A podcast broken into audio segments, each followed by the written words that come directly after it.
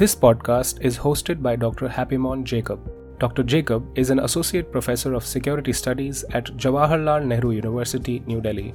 His weekly column on India's national security and foreign policy issues is published by The Hindu. He is also the author of two new books on India Pakistan border Line on Fire by Oxford University Press and Line of Control by Penguin India. Hello and welcome to the National Security Conversation. In mid October 2020, a major but rare power outage hit India's financial capital, the Mumbai city, affecting public transport, critical hospital systems, and households. Mumbai's suburban train services were brought to a standstill for over two hours. Hearings at the Bombay High Court were deferred. Domestic water supply to households located at the far ends of the supply network was impacted, and traffic signals lost power in the city, according to the Indian Express. In late February 2021, the New York Times reported, citing a study by Recorded Future, a US company that analyzes the use of internet by state actors, that it was a Chinese cyber attack against India, quote unquote, time to send a message that if, if India pressed its claims too hard on the line of actual control, the lights could go out across the country. Maharashtra's Home Minister later acknowledged that the grid failure was potentially the result of cyber sabotage. However, the Union Power Ministry in New Delhi denied that the grid failure was linked to any cyber security incident. So, how vulnerable is India to Chinese cyber attacks or attacks by any other country, group, or agency? How vulnerable are our systems?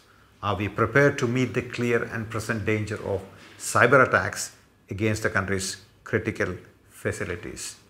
To unpack and understand the challenge of cyber attacks to India's national security, I have with me Dr. Aruna Sharma. Dr. Sharma was Secretary in the Union Ministry of Electronics and Information Technology. She was a member in the high level committee set up by the Reserve Bank of India for deepening digital payments in the country. Welcome to the National Security Conversation, Dr. Sharma. Welcome and uh, nice to uh, meet you virtually and talk about it. Thank you. You know, um, if I may begin by asking about this cyber attack um, that India faced late last year. You know, in, in late February this year, there were some very serious media reports that Chinese cyber attacks had uh, targeted India's electricity grid in Mumbai this is not the first time this is happening. Um, you know, there, ha- there, there have been attacks in the past as well. What is your take on this? How worrying is the Chinese cyber attack to India at a time when the Sino-Indian relations are perhaps not uh, uh, all that well at all? Uh, I really like the word you said, uh, reported in media, uh, kind of a word, because uh, officially it's still in a denial mode. And that is worrisome you know, it is not only an issue of China per se, it can be any country. So, in the sense, when we are introspecting or we are taking corrective measures, we have to be open across the globe. You know, there is no friend, there is no enemy. Uh, it is only the circumstances. So, today it may be through China, what is uh, thought of for the power grid, or some of the instances we had in the past, and tomorrow it can be anybody else. So, in the sense, uh, we have to evolve the robust system so that we ensure ethics and we have a quick reaction time, and we have and we develop equal redundancies. So, the uh, example which happened in end of February, it is really unfortunate. We are still in denial mode.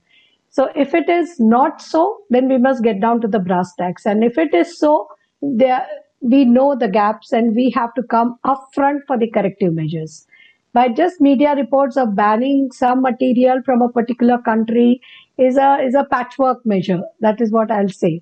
Uh, that does not go a long way. It can come through any route. It can come through any other country, because uh, today uh, trading uh, of physical goods also, not just software. So software has no geographical boundaries, and uh, physical manufacturing also has no geographical boundaries. It can be manufactured in place A, B, C, D, under any brand name. So, right, right, Dr. Yeah. Sharma, that's a, that's a very very interesting point that you make. In fact, a couple of very interesting points. Um, on on the one hand, you say there is a certain amount of denial de- denial within the government. You know, the Maharashtra Home Minister actually acknowledged that uh, the grid failure was potentially the result of cyber sabotage. However, the Union Power Ministry has denied that the power uh, failure was uh, because of any cyber cybersecurity uh, incident. Um, and, and sort of combined uh, with what you said earlier about denial mode, what explains the denial mode? Why are we not really acknowledging the, acknowledging it and addressing it as it were? Like that is that is the whole problem. You know like uh, let, let it is very important to know that whether it's a political stand taken by two because for everything uh, giving a political color is not very correct especially in these kind of delicate matters and uh, the two statements then it, it really confuses the various bodies which are supposed to take the corrective measures or whether we have to evolve new bodies or new systems that whether it is an urgency whether we are on a right path whether we have sufficient checks and balances or we are fully wanting so there is a strong need to have a look at it because this kind of a failure it has to be it cannot be brushed off as just being a technical failure somewhere of physical technology which disrupted uh, there could be reasons, and uh, today the world is known for this, and it is possible. I mean, the, the, possibility has increased for these kind of an attack. So we have to be fully geared, and uh, what you call this is a place to do the hair splitting, not the politics. You know, Dr. Sharma, you make a very, very interesting point. Uh, um, you know that it is. It doesn't matter whether it is from China or Russia because uh, you know the attacks could come from anywhere. What matters is how robust your systems are. So let me ask you, therefore, how resilient uh, you, have been a bureaucrat, you've been in the in the union uh, ministries dealing with some of these issues. Uh, how resilient is India's critical infrastructure from cyber attacks? Are we sufficiently prepared to defend against these attacks, or is it a is there is there a long way to go for us as a country? See, if I look at it, cyber attacks, I put it in different ways of a detection mechanism we have, right? So first we have to detect whenever such attacks come. Two is how quick is our reaction time to these kind of attacks. And three is whether we have enough preventive measures taking from the past history of such attacks and whether we are able to come up with a robust system. Mm. Now with digitization entering into your life, whether in the financial world, whether it's in your trading world, whether it's in your commerce world, whether it's in your functioning of the automation or AI which has come or Internet of Things which has come into your entire manufacturing world also, as well as your service mode, uh, where you gave an example of the power grid. So all these things are now electronically connected with each other. They are into a robust digital systems so it is very important to detect. So I will say the CERT-In is very, very strong where the detections have been possible for any erratic behavior. They have a very robust system where 24 by 7 it is monitored. Uh, I will tell you two of the financial attacks which happened were deducted uh, within couple of minutes.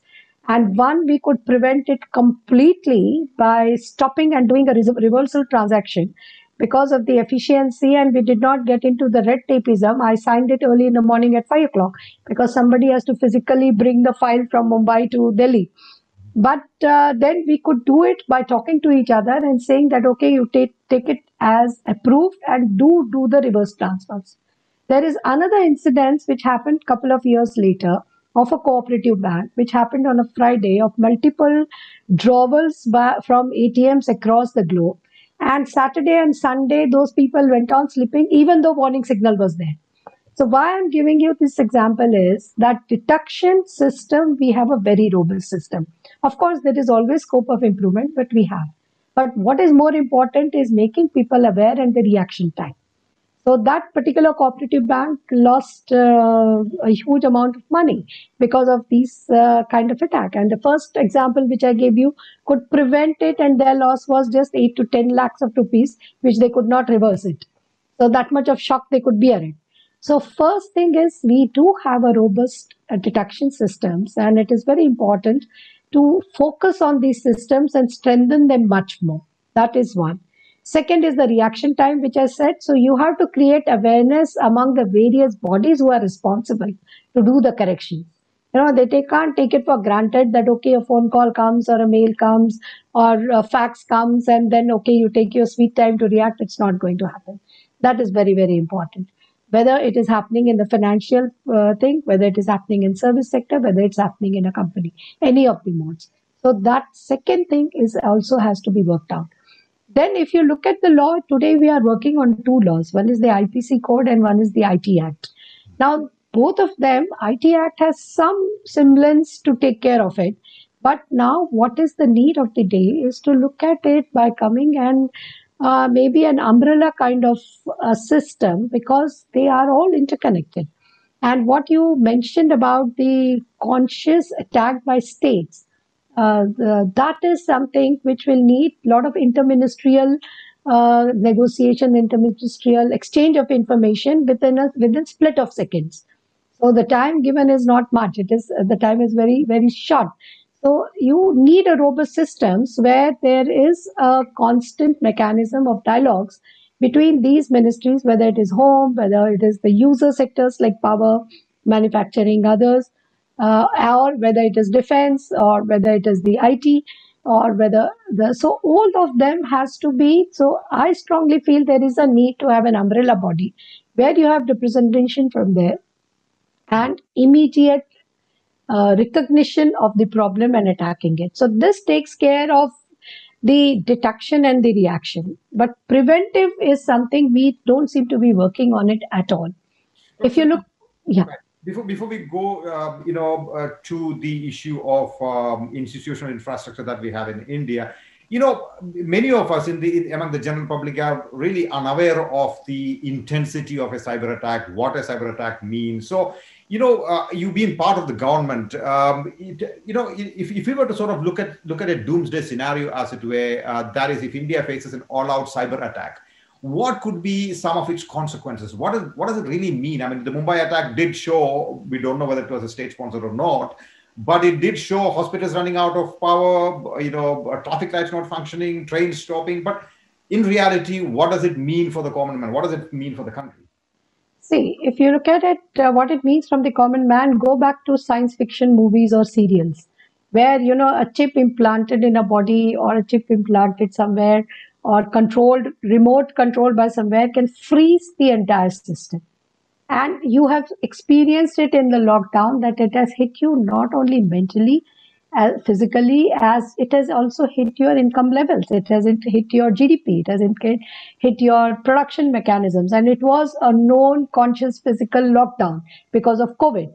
Now imagine this happening sudden the various functions which you're doing. Think about it that your entire financial transaction gets frozen or your manufacturing gets frozen or like you rightly said the transport system gets frozen then then you know it is going to hit the common man you need redundancy to correct it and in a it's not just that like today if you look at it it is a drone attack it is the missiles which are electronically and software controlled so in the sense even your warfare capabilities can be disrupted by these cyber attacks. So it is the common man's life, the functioning, the economy, as well as your defense. So in the sense, the cyber attack can take any form at any place. So if you look at it, that because it is all electronically and software controlled. So in the sense, we we all know as common persons the virus which comes into your system. And then you put an antivirus and you do the correction and you see if a virus comes or if your system crash, how disturbed you are. Which is which is a very small individualistic example which disturbs you. Now imagine it it's happening to the community. It's happening to a town. It's happening to a state right. So so in the sense uh, this is the danger which has which which i'll say this great evolution of technology has erupted with. And it is very important that one is conscious about it, one practices the cybersecurity measures. How you switch off your computer, what you download, what you don't download, which internet sites you see, you don't see. So, even as a common person, this kind of an awareness and knowledge dissemination is very, very important. Uh, because they're absolutely unaware about it. And uh, many of the attacks, if you look at it, whether the, we had the financial attacks or the power grid attack, it is not so much, uh, uh, it is more of a human failure. If you look at it, you know, that somebody did not pick it up at the right time, or the robust measures were not there, or any uh, virus which infects, or some frauds which happen. Uh, it is not so much a system oriented as it is a human failure oriented. So, uh, awareness among the people of SOPs is very important. What is a no no zone and what is a yes yes zone? Right.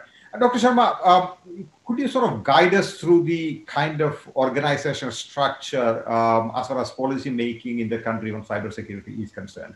What is the what is the sort of uh, structure that we have in place? Not much is known about it, so whatever you could tell us about it. See, I think uh, today we have in groups. You know, we don't have like a complete policy. So you are talking about a data privacy policy. You are talking about uh, the systems of electronic manufacture. You are talking about systems of not buying from particular countries for telecommunications. You are talking about uh, the uh, CERT-In which uh, mechanizes. Then you have a defense department. You have a home department. So in the sense, this horizontal linkages of the policy is a problem. So if you talk of data privacy, e-commerce is coming up with its own instructions. Hmm. So we have to understand this very, very clearly that there is a need to have an umbrella policy. Umbrella policy does not mean that you disrupt the advantage of the technology. So if you have a huge database that is built up, uh, whether you have built up through e-commerce, whether you are built up through the MIS systems of the government where they are giving benefits to the people, or whether it is the population register or these kind of data, unless until you do analytics, what is the point in having a data? Uh, it is. Uh, do, do we have a unified institutional structure to deal with some of these? No, no, and that is where the whole problem lies. So, in the sense, we appreciate that this huge database is coming, and you say, okay, this is the oil of future. But on the other hand, what you are talking about is you are trying to control the analytics part of the data that no no you have to store data within geographical boundaries of india. You can't store it in your system. You can store it elsewhere. You can do this. You can do that.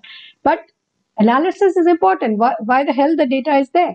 Hmm. You need data to do analytics to plan for whatever business you are in for a better impact and a better future. So, when the government is in the business of giving benefits to people, they have to analyze the data. If you want uh, sustainable development goals of nobody should be left behind, how do I know who is left behind? Till I do the analysis of proper data with a proper analysis. So, in the sense, our data protection law has to be one which takes care of the entire mechanisms of how do you operate the data it should not be like creating a bogey of uh, prevent that oh, oh you are going to analyze the data and harm us no data is for analysis. But how do we under the data policy take care of our cyber security? That is what is important. So in the sense data privacy law should not be talked in every policy but one policy which is not there today. So we need a robust data policy which has to be discussed with stakeholders, drawn out well, which should not hamper data collection and data analysis and data storages, but it should create a mechanisms that it is not misused. So it's a, it's a very correct kind of a balance you have to do. Similarly, you have electronic manufacturing policy, right? So or procurement policy. So so these are the two ways. It will come through software, so it will come through hardware. So in the hardware part of it, if you have the electronic manufacturing policy, we lost the race, right, in the electronic manufacture. We have become like an assembly center today. So we have to have a plan and government has a policy of what you call make in India or Atmanirbhar, which we did it, it's very effectively in steel, that uh, whatever you procure, if it is of the standard, similar standards is made in India, then you will not import, right? Now, this policy is applicable to all the departments. So, it is applicable to electronic procurement also. So, what is needed is you should have a list of what is manufactured on date in India. So, a complete no no for import. And what is not manufactured, you have to have a timetabling. Right? You cannot have it like end in itself. You say, okay, we can develop capability in three years we can develop capability in five years. So till that time, we allow the imports with these kind of checks and balances. After five years, either you have a JV with them in India or our own people are able to do, we are able to manufacture that electronic part within the country. So that kind of a timetabling is important, which is not happening today. Let me try and understand that argument better. You, so you basically saying that imported hardware and software are understood to be one of the major sources of cyber vulnerability as far as we are concerned. Absolutely. And, and, and, we probably at this point of time do not have a robust mechanism uh, to check the imported hardware and software for potential hacks and threats. Have I got that right? Absolutely right. Because people say that it is impossible to check the imported hardware. Software, at least you have many checks and balances. We have evolved it over a period of time. But hardware, it is not. But it is important to have a standard. Like even anything manufactured in India has to go through the robust test of standards because you can have a malware even there. You can have a backdoor uh, kind of uh, arrangements even there. Right. So, so in the sense, you can't be complacent because it is just made in geographical boundaries of India. So it is very important to set these standards of checking, which has to be a constant evolution process. So you have to check the technology to prevent these kind of malwares coming. One is prevention, and second, what I said is detection, and third is reaction.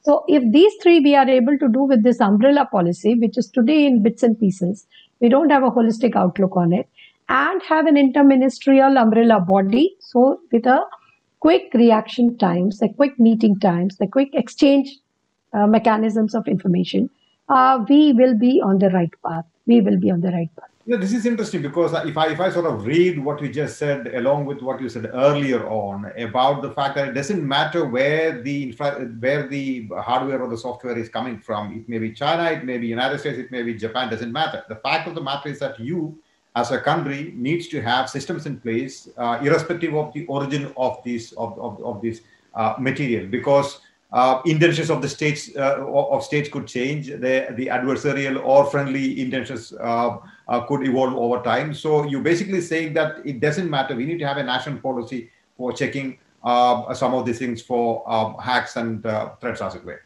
Absolutely right. Absolutely right. Because, you know, like it blindly saying that a country I'm going to blacklist it is not going to help you. It can enter you through XYZ country also.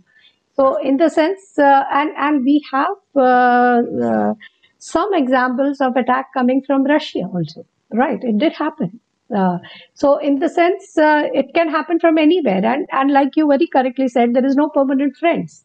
Tomorrow, if if you being see, you have to understand, India 1.3 billion population is a commercial bright spot. Every country is interested in this country because you are a huge consumer market mm-hmm. and the efforts of India is that we don't become just a market, but we have a share in the manufacturing also. So, which could be indigenous, which could be through joint ventures, which could be through FDIs, which could be through any mechanisms. Now, once they have a geographical boundary here and they are manufacturing, the technology is from there. You have to understand.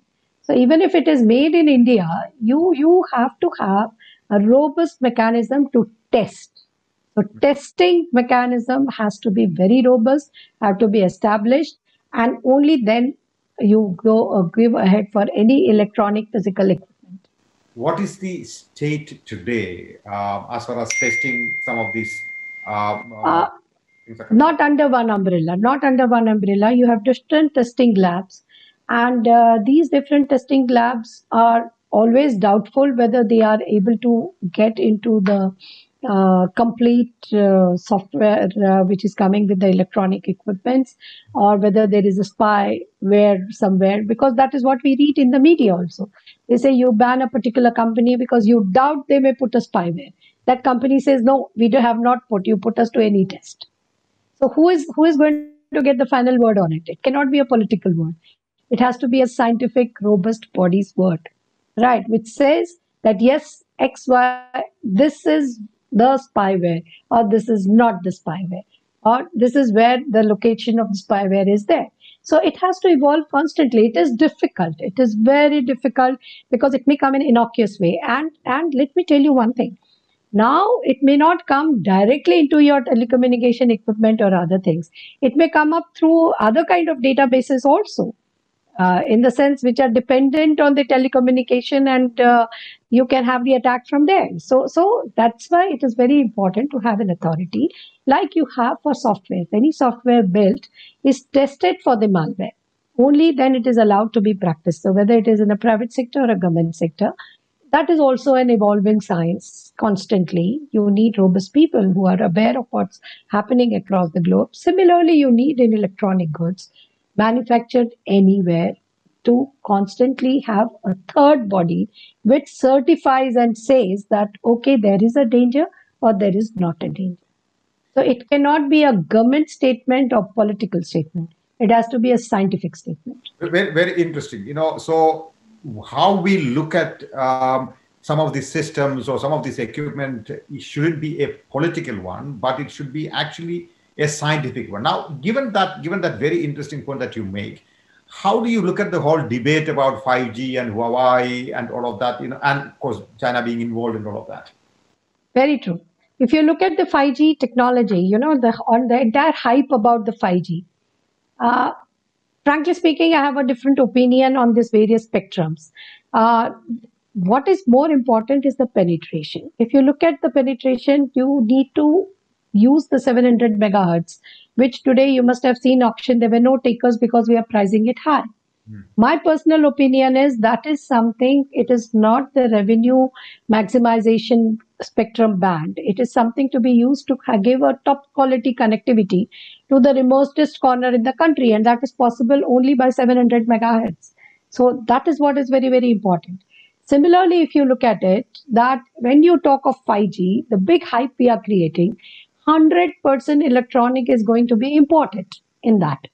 Now, whether you say that we will not get from A because some particular telecom networks are importing and using from A. The other ones are using from B country, right? Now, to change the whole system, you know how the electronics works. They are all interlinked. You know, your one instrument is linked to the other. The router is linked with the system. The system is linked with something else. So, in the sense, it's a complete change. So, if you ban something, you are going to change the whole thing. Is it so? And tomorrow, if that company comes with another brand name with a physical location in third country, what are you going to do about it? What are you going to do about it? So, what is more important is yes, ban is a stand you take, or maybe sometimes you give a signal that we are aware about this kind of things and we do not appreciate, and therefore we are coming up with this statement. But like I said, even though sounding repetitive, this has to come through a very, very strong scientific body which is respected by all. Sorry for pushing you on this, but where do you stand on the Huawei question? Okay. Uh, you you really want me to say about it? Well, uh, truthfully speaking, uh, Huawei, if you look at their technical report, uh, their technical report is saying there is nothing negative about it. It's a, it's an impression created that they because they come from a particular their origin is from a particular country there is a possibility of them putting the spyware or having a backdoor kind of an arrangements. Uh, you know, these these kinds of allegations are there on them, but we have not come up with any evidence as yet. Right? That that is a fact. That is a fact. It, how it is. So I'm not saying that uh, foolhardily you import from Huawei, but you must come up with an evidence that because of this evidence we do not want it, right? Or because of these kind of things we do not want it. That is that is what is important. And if you and the way they are marketing themselves, they are much much cheaper than your European counterparts. So, so this this basically takes me to the entire question of uh, indigenization of uh, technology in the domain of cyberspace and cybersecurity infrastructure.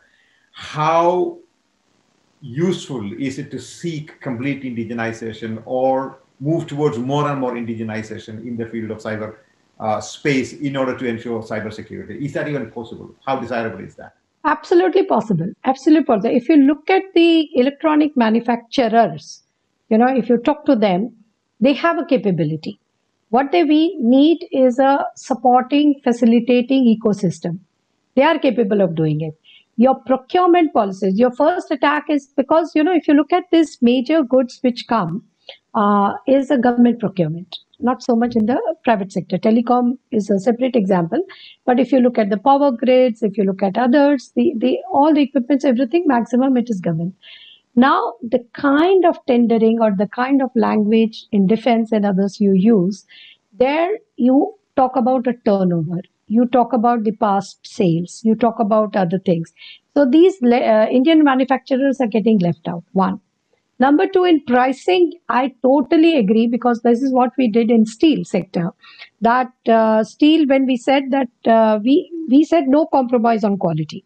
So in railways, you have RDSO. In uh, GAIL, you like is the pipeline which buys pipes. You they have their own systems. They all tested it. After testing, they said absolutely they are good on par or maybe better than what they are importing. Then we put the foot down that you cannot import. But having said that, even though there is no price control, our manufacturers became suddenly very happy and jacked up the price. Then we told them, I said, if the government is standing and encouraging you, you have to be competitive to the world prices. Mm-hmm. You cannot market it at more price. Mm-hmm. So you have to balance out both. And that is what made the whole difference. Now, here in electronic goods, the economy of scale is not in favor of the Indian manufacturers as on date. So we have to handhold them that, okay, these are the equipments we are going to buy only from you, that is the Indian manufacturers, because it is of robust quality, fully meeting the requirements, and we go ahead with it. These are the ones you have to yet improve. And we give you three years' time, we handhold you, we commit to you that we'll buy from you, provided you develop in coming three years. This was done for uh, oil and gas uh, thing, where they have those drilling pipes they said what they have manufactured to the scale will take two years. So we said, okay, two years we allow you to import. But meanwhile, Indian manufacturers, you will be constantly testing, and after two years, you stop it, provided they meet your quality requirements and price requirements. So we have to follow a similar policy in electronics. We have to handhold them. We have to tell them to go ahead. See, brains are there, capability is there. We are not wanting on this. But economy of scale is not there at all not there. They're very, very small MSMEs which are making it. So now think of uh, Huawei or Cisco uh, quoting a price of manufacture and, we coming. And many of them have off- offloaded manufacturing in India. They don't have a brand. It is becoming like body shopping of uh, Infosys, you know. Like uh, in software, we don't frame a question. The question is framed by Google or Yahoo or Microsoft, and we provided them the best answers. Mm. So we don't have a product we don't have a product in software. So we did a body shopping in that. Exactly similar thing. We are doing a space shopping in electronics. Right. So we are making for them, but brand is theirs. We can have our own brands. Here again, my previous question comes. If you have a good testing facility, absolutely no problems. Right. So, so to that extent, therefore, what you need is a proper testing facility and the legal mechanisms around that, rather than desiring complete indigenization, which is perhaps going to be going to be an illusion. Have I got that right? Yes, you cannot. You cannot do it. You know, in electronic manufacturer, like I said before, we have lost the race. So it, it's going to take some time, but it will happen. It will happen. So you have to start today. And the legal mechanism is there. Make in India policy is in place, which has been now formally issued by the uh, erstwhile DIPAM and the uh, department now. So, in the sense, to give advantage or priority by government bodies in procurement will give them an economy of scale.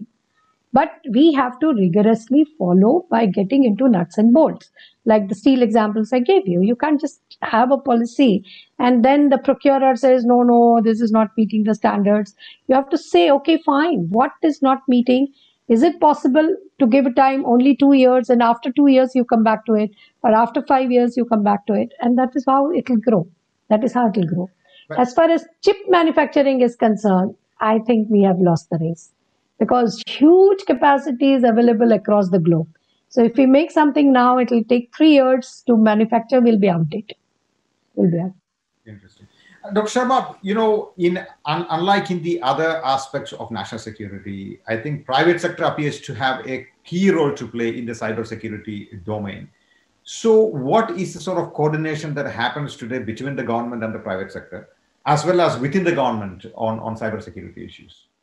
See, on software, there is a complete coordination. There's no problem on that. On electronic goods, also, there is a complete coordination as to what is imported, what is coming in import, what assembly line is happening, where it is going, everything is there. But the cyber security part of it, is need to be robustly tested than opinionated. Today it is more opinionated that you have an opinion that okay some uh, brand names may be indulging into spy spying and that's how is the decisions are taken so we cannot be we have to need a much more robust system see i'll tell you in the power all transformers uh, the electronic part of it is imported from taiwan 100% it is it is not small. It is absolutely 100% so that is what it is going. So how, how are you going to do it? And that is what uh, makes the whole difference when you're working upon it. So what is important is that the checks and balances are there. The systems are getting checked. Your mobile phones are getting checked. Uh, your uh, the, the telecommunication equipment is getting checked. And it is completely in the private sector completely in the private sector so you come with an umbrella policy of banning a particular product again i'll say with evidence that's right. Remember, I was trying to get more at uh, the possibility of consultations between the private sector and the uh, government. Uh, in your experience, uh, has that taken place? Uh, yes, yes, yes, yes. There are platforms where these constant discussions are happening, right? Because see, you just see the entire system or the spread of uh, equipment that is happening across, and if there is a ban, it is in the public domain. There are the stakeholders which have been using of a particular brand or a particular they were importing from a particular country there are constant discussions. A time is given. Similarly the data localization. Uh, there were discussions with the e-commerce companies right how they are going to go about it to what extent they walk what extent they don't. But what where the problem is lying is it cannot be knee jerk policies. It is very important to have consistency in our policy. It is very very important to develop because see we have to realize one thing. In electronic and software world it is the world is interdependent. We cannot have a 100% indigenous software or 100% indigenous electronic goods. No. We have to have a collaboration and if somebody is going to put money in your country or is going to collaborate in company they want to know 20 years policy they want to understand the direction you are going they want to understand how consistent you are in what you are talking so our policies have to be really debated and has to be consistent. So there are platforms, there are discussions with the stakeholders, there are going. The problem where it is coming when there is a knee-jerk somersaults. That's right. That's and that is where the problem comes. And then everybody gets disturbed about it because uh, it requires finances. Any corrections, any change requires finances. It is not just that, okay, there is a change. So while we have a mission of Make in India or Atmanirbhar, or there is this is a clarion call given, what is important is to have a holistic approach to the whole thing. Holistic, staged approach. I put it that way. Dr. Sharma, may I ask you this one final question about data uh, localization? There's been a lot of hype and debate about data localization. How critical is that? How useful is that? And how, how, how feasible is that, if I may put it that way? So, in the sense, we have to understand that yes, data localization is more symbolic that, okay, we are watchdogs. We know you are not misusing the data. You, you are not analyzing the data which is going to disrupt the interest of the country. It is there so you have a checks and balance mechanism so that you have a tool to see what exactly they are doing to your data. That is to that extent you work. Then when you store in India, in within India also it will be stored in more multiple two places at least for data redundancy in the seismic zone. So generally you have servers in Delhi and then in Hyderabad or some such place, you know, to protect your data. So that is how it works. Then repetitive data which is being taken, we have to stop. The main problem is coming there. Your own society must be asking you Aadhaar number, mobile number, PAN number, this number, that number. So how many places you are giving this? You think about it. So we have to come up with a mechanism where you do away with this system if we seriously want data misuse not to happen. Because any data misuse has happened has not happened by your bank. It has not happened by where officially you are supposed to give the data. It has happened because of the multiple places where your data is lying and somebody got access of that data and have misused it. So whether it is physically within India or outside India, it doesn't matter. It doesn't matter. So yes, data localization is more symbolic. It has to happen. It has to control. There is bound to be a mirror image of it of wherever the company belongs to. So you have to have a tool to check that it is not misused to your disadvantage. So you can walk only that much and no more. You know, Dr. I, I must ask you this since you're part of the government. There is also an argument that data localization helps the government to sort of uh, in, uh, mount increased surveillance of its own citizens uh, domestically. How, how valid is, is that argument? See, like I said, data use is an ethical issue. Hmm. It is not today's. Government has enough data about us. You you your name is there in the voter list your name is there in the uh, census list your name address everything profile is there in number of places. So if uh, you want to track you don't need any additional data. There is enough data in the government. Your pan number everything is there. Uh, bank bank account number to track you but it is the confidence and ethical issue. It is basically an ethical issue that, okay, your data is there, but nobody is interested to trouble you on that or nobody is going to interfere. It will only be surveillance. See, if you knew previously, if you see, uh, surveillance was a single line, right? And if somebody is to be surveyed at a very high level officer has to endorse it. Yeah. Only then somebody could do it. Now you have allowed it on, on 10 bodies, right? Then you have downgraded the level of permission to do it.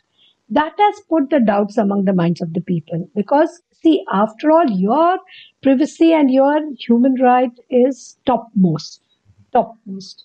There's no doubt about it. Unless until you are doing some activity which is needs to be served. Otherwise, for a normal man, it should not be. So it's it's more an ethical issue that whether it is being used as a tool uh, to trouble somebody or to target somebody, or whether it is a tool to nip in bud of any nefarious activity which is happening. So it's purely 100% ethical issue. Data is there, it can be used. It was like uh, what used to talk in uh, earlier days uh, when computers came garbage in, garbage out. So it is now like data is there. It is for you, whether you use it effectively to what I said before to ensure nobody is left out and it's an inclusive growth the country is targeting at or to provide the good export markets to small people. That is one use of data. Another use of data if you want to indulge into harassment of the people. So data is same. It is up to you. Dr. Right? Sharma, Dr. Aruna Sharma, fascinating insights. Thank you so much for joining this conversation.